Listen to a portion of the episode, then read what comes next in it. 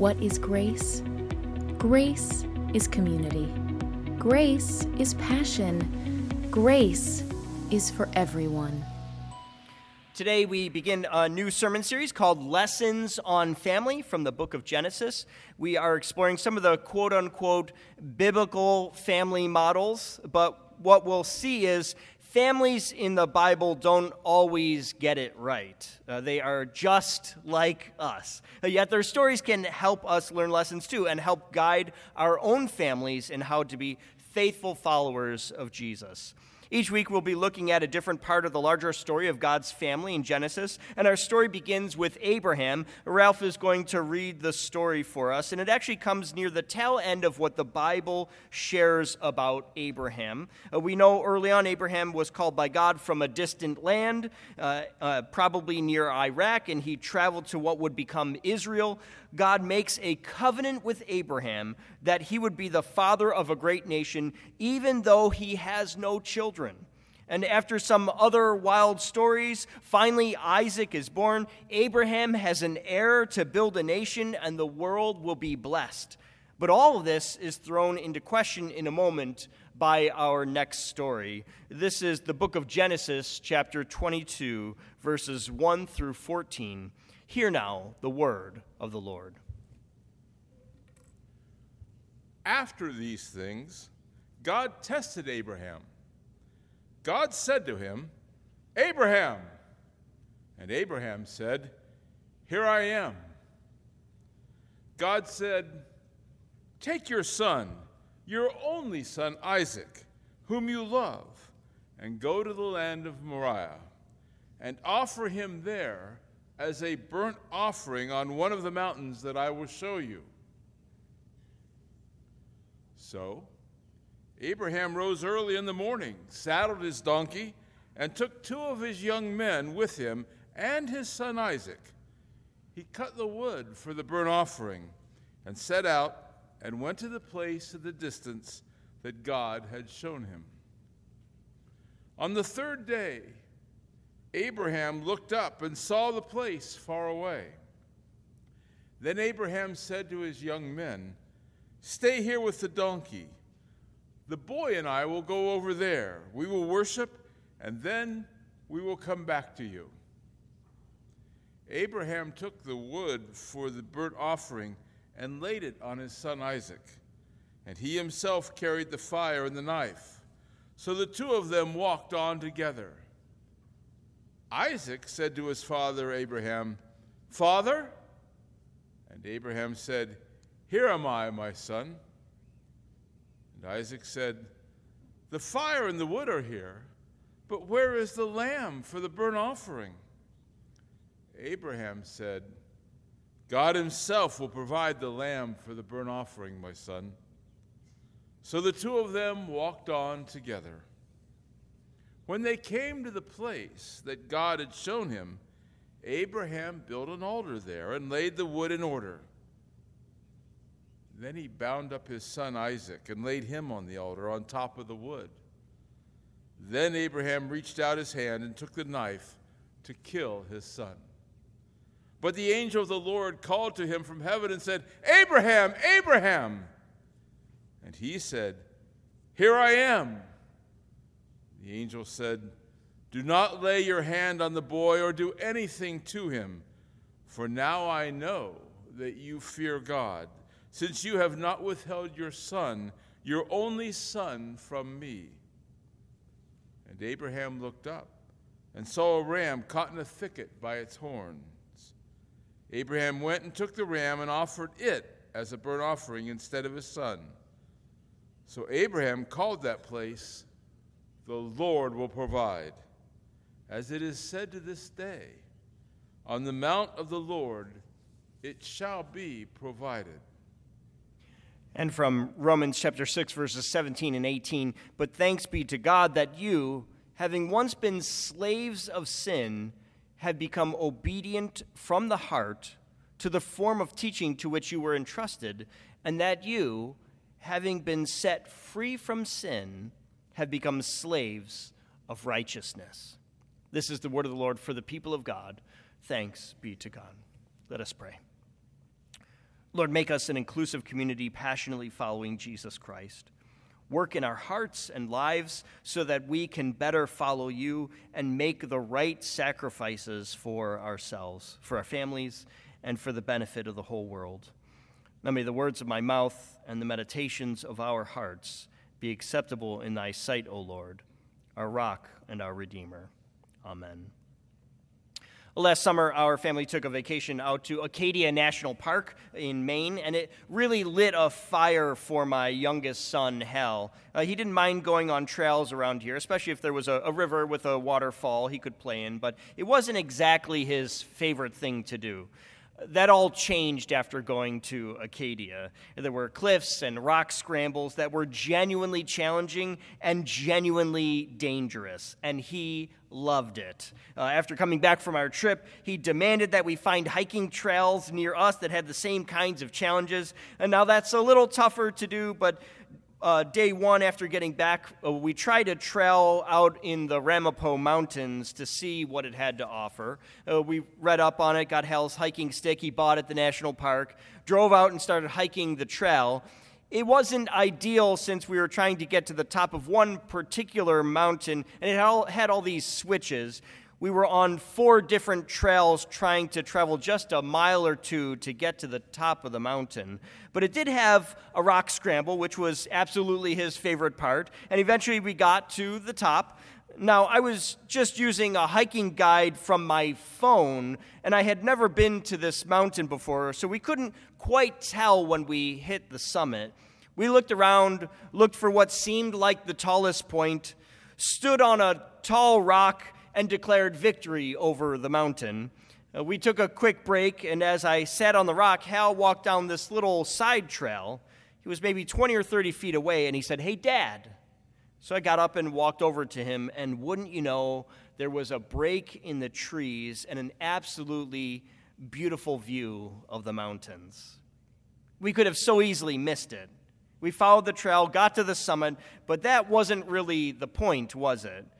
You want to be able to see that view and get a moment to appreciate all the climbing you've done. A lot of things are like that in life. We graduate from high school and you celebrate. You get through college and you do the same. Your first job, a big promotion, the birth, birth of a child are all accomplishments where you can pause and look back and see just how far you've come. Recently, I celebrated finally paying off the bills from college and grad school and being completely debt free. It's a big deal to do that, right? You've taken time and energy to take a big step in life, and it's good to pause, look out across a beautiful view, and say, wow, look how far we've come. Now, children can be an especially noteworthy accomplishment. I know not everyone here has a child, but we are all the children of a parent or guardian.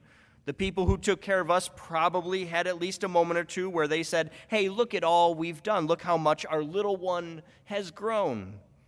And yet, for many parents, their worst nightmare is that their children don't grow. They don't accomplish the things they want them to. There was a dance recital for ballet students that included several classes and ages. The youngest ones, at six years old, were at the dress rehearsal the day before and had a complete meltdown. They forgot the dance and didn't do much of anything that they were supposed to. But the instructor knew this was common and, and planned to run through the whole thing multiple times before the actual performance the next day. The problem was, one of the parents was irate. She was yelling and screaming about paying for classes every week when the students couldn't even remember the dance or look graceful doing it. Mind you, this happened in front of the child. The instructor was so dismayed because the woman's daughter was really talented. She had great muscle control, knew all the terms, and was excellent at just six years old. But how do you think this little girl felt after her mom was yelling and screaming? Sadly, the mom could not step back and see the bigger picture. She was too upset about a rehearsal to see the damage she was doing to a very talented little girl. Sometimes you'll hear people talk about a, change of perspective and how they force themselves to think differently about a situation. They don't want to be the parent having a tirade because their kid isn't meeting their expectations, so they shift to what's called a neutral perspective. It would be like imagining you aren't actually in the situation anymore. You think of yourself as an outsider observing what is going on. And maybe sometimes that can help a person not overreact like the ballet mom but something else happens too. When we do that, taking on the perspective of an outsider, we become dispassionate. We lose our drive and our heart when we slip into that third person point of view. Life, though, just isn't that simple. Parents can't just stop caring about their kids. So much of life is tied up in their success. So, what does a parent do? What does a person who wants to encourage a son or daughter's success or their business or their family to lead them in the right direction, how do they do that? How do we get the right perspective to avoid berating someone's failures and appropriately encouraging their successes? We see Abraham wrestling with this in the book of Genesis. Abraham has had a, rough go of being chosen by God to bless the whole world. At first, he was simply called out of a foreign land to a place God would show him. This is a big deal, and we could spend time on just that and how hard it is to go to a new place and a place where you know nothing and no one. Uh, but that actually isn't even close to the hardest part for him. Years later, Abraham is promised a son, but the problem is he's an old man. He's in his 80s and has no children. How will generations be blessed by him if he's about to die with no heir to pass on his good name and his wealth? So he has a child with his handmaid, Hagar. Today, today this would be absolutely bizarre. Um, so we would not think this is normal. This would be scandalous. But back then it was considered normal. If a wife couldn't have children, then she would use a servant to have a baby, and the baby was considered the property and rightful heir of the property owner, which is Abraham. We should probably think of this closer to someone using a surrogate today. Everyone knows who the baby belongs to. There's a clear contract made in advance. So even though Abraham's situation sounds very strange to us today, it wouldn't have been back then. Abraham's use of the handmaid uh, to make sure he has an heir for his wealth uh, is the way to fulfill God's promise to be a blessing to the whole world. The strange thing, though, is that the maidservant Hagar starts acting like she's the boss and she mistreats Sarah, Abraham's wife. When Sarah complains to Abraham, Abraham says, She's your servant, do to her what you think is right. And she mistreats Hagar back, right? She's so mean to her that Hagar runs away with her son Ishmael. See, now this is starting to sound the way we might expect it to, with multiple women, women dealing with fertility issues and vying for an heir to the wealth of Abraham. It's a regular episode of The Real Housewives. Uh, that, then, out of nowhere, Sarah gets pregnant. She gives birth to Isaac, and Hagar and Ishmael are permanently kicked out. They are no longer a part of the covenant from God to bless the whole world. We could definitely spend time with this too, because from our perspective, it looks like either God is changing the deal and is wrong, or Hagar and Ishmael are wrong just for existing. It feels unsettling. But all of this is simply background for the moment we read about today, when God tells Abraham to sacrifice his son Isaac at the place where he will show him. If you read over the passage again, you'll notice that God says to Abraham, Take your son, your only son Isaac, whom you love, to be sacrificed. Right away, we might say, What's going on? Abraham has two sons. Why is God acting like Ishmael doesn't exist? This story is so far removed from the way we think today, we might wonder what we could even learn about family from these stories. I had a professor in college who was very adamant about the point that when we say biblical family values, we are saying something we definitely don't mean. Throughout the Bible, and especially early on, there are all these awful stories of broken, twisted families. There's murder, backstabbing, betrayal, harlotry, and lying. And that's just the nicer stuff that I feel okay saying on a Sunday morning. Over and over, the situations of these biblical families is so bad, we might want to disown them. We might want to send them away like Hagar and her son Ishmael, or skip over a story like Abraham trying to kill his own son. But I think that would be a grave mistake. These stories are not here to reveal what a perfect family ought to look like, so we can all model biblical family values. They are here to remind us that life is hard and raising families is difficult, even for the best of us. The first verse of Genesis 22 tells us that God was putting Abraham to a test. A test was relatively common in the Old Testament. Uh, there's riddles for King Solomon, Daniel's diet when he's in captivity. Jesus is hungry and thirsty in the wilderness, and Scripture says on repeat that these tests are for God to discover what was in your heart, whether you would keep his commandments or not. That's in Deuteronomy, and a little later it says, God does this to humble you and to do good in the end. So these tests are not random roadblocks to make life harder. They are, quote, a great difficulty that we face, but that ultimately we will benefit from. This isn't the devil tempting someone, this is God seeing if Abraham is truly committed to the commands of God. With Abraham's journey to a new land and not having a child for years, then having Ishmael and the mess that was, and now finally he has Isaac, who is the fulfillment of God's promise. We could see how Abraham would struggle with God's command. God gives this child to Abraham, and then he says to kill him? Come on, to begin with, human sacrifice is totally wrong. Why would God ask this of Abraham?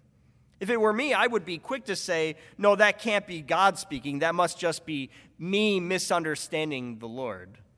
But that's actually not the lesson we take from this story. Abraham follows through with the command, preparing everything. Some scholars have noticed the order that Abraham prepares things. He saddles his donkey, then he takes two men to go with him, and then he cuts wood for the sacrifice that isn't exactly the right order. And they've wondered if maybe Abraham's mind is reeling from God's command, or maybe he is trying to slow things down, dragging this out, hoping God changes his mind so he won't have to do this terrible thing. But he keeps going. He even heads up the mountain, leaving their companions behind. Just Abraham and Isaac are on the mountain of Moriah, which means land of vision.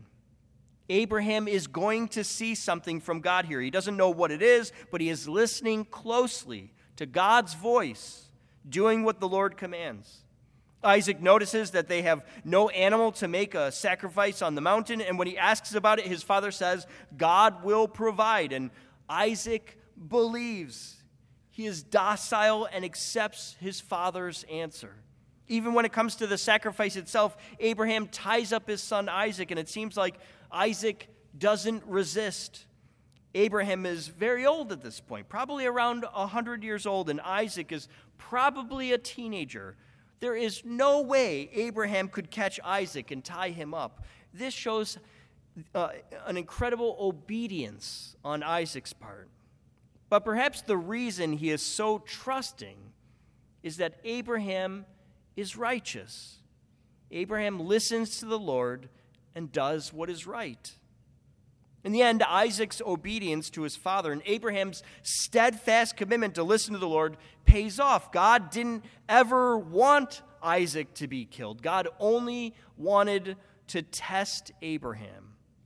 And when Abraham shows he is willing to do anything the Lord calls him to, the angel tells Abraham to stop and not to sacrifice his, his, son. Instead, they are to sacrifice an animal, a sheep whose horn is stuck in a bush. And this reminds me very much of Jesus, who is called the Lamb of God and who dies on a cross for us. What we learn in this story is that God will indeed provide. When God gives a command and things are in the way, making it difficult, the remedy is to leave it to God. Trust God that the Lord will make a way.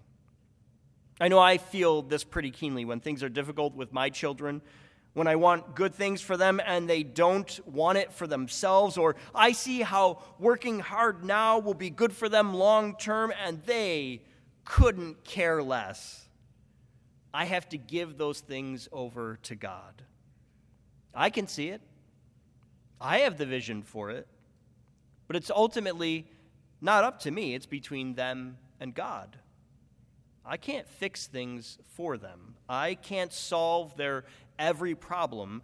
I have to be faithful to what God has called me to do, not necessarily what God has called them to do. There's this verse in Ezekiel 18. It's a little confusing because it assumes something we don't usually think about today. It says, Why should not the Son suffer for the iniquity of the Father? It's calling into question this long human assumption that children should be held responsible for what their parents do. I know most of us don't think it should be like that. We say children are innocent and shouldn't be judged by the actions of others, even of their parents. But we also say the apple doesn't fall far from the tree, don't we? We assume that children may not yet be like their parents, but eventually they will be. Eventually they'll be guilty, just like their parents. So we think, well, we can judge the children at least a little bit right now. But the verse in Ezekiel goes on to say, A child shall not suffer for the iniquity of a parent, nor a parent suffer for the iniquity of a child. What an incredibly freeing verse that is. I can't believe how many times I've thought, yeah, that child is being naughty because of poor parenting, right? And, and here is scripture telling us the exact opposite. It's not the child, it's not the parent. Each is responsible for themselves. It's on each individual to live right, to do the right thing. Parents, you don't have to be perfect people or raise perfect children. Your job is to be faithful to Jesus Christ. Now, you're going to make mistakes. You're going to do things that are wrong, and you need to repent. You need to stop sinning and turn back to God. But that's all part of the test. The test isn't can you be perfect? The test is will you turn back to God? So, whatever our relationships might look like with family and friends or coworkers and students, we know it's not about perfection. It's about turning back to God, listening for His voice, and following through on His commands. That's the test that comes to all of us. The question is, how will you respond? Let's end with this. Rosaria wrote a book called Openness Unhindered, and in it she tells how her family had been robbed. They lost their mother's precious jewelry, their dog had been beaten, and the whole house was ransacked. No one felt safe after that. Their children's anxiety skyrocketed, and it took months for them to work through it. But you know what they did the day after getting robbed? It was the summertime, so they put a picnic table in the front yard, rolled the grill out, and invited the whole neighborhood to come and have hot dogs and hamburgers with them. They told people, We got robbed, we lost some stuff, but nothing of eternal value was taken. Come and join us. Dozens of people showed up. They ate and talked, and the kids played with squirt guns. When neighbors asked how they were holding up after the robbery, Rosaria said, We had something real to tell people. This wasn't just about how good God was because things were going right in our lives. This was about the goodness of God even when things were going bad. The world notices how we respond when things are tough. Will you be faithful? when the challenges come? How will you respond to the test that comes your way? It might be a test of family, of, of children going wayward, or things simply not making sense in life. Will you still follow God even when you aren't getting what you want? Rosaria's family answered the test. They kept working to bless the whole world, just like Abraham did with his son. Be like that. Be faithful. Turn to God even when things are difficult, and be that blessing to the world.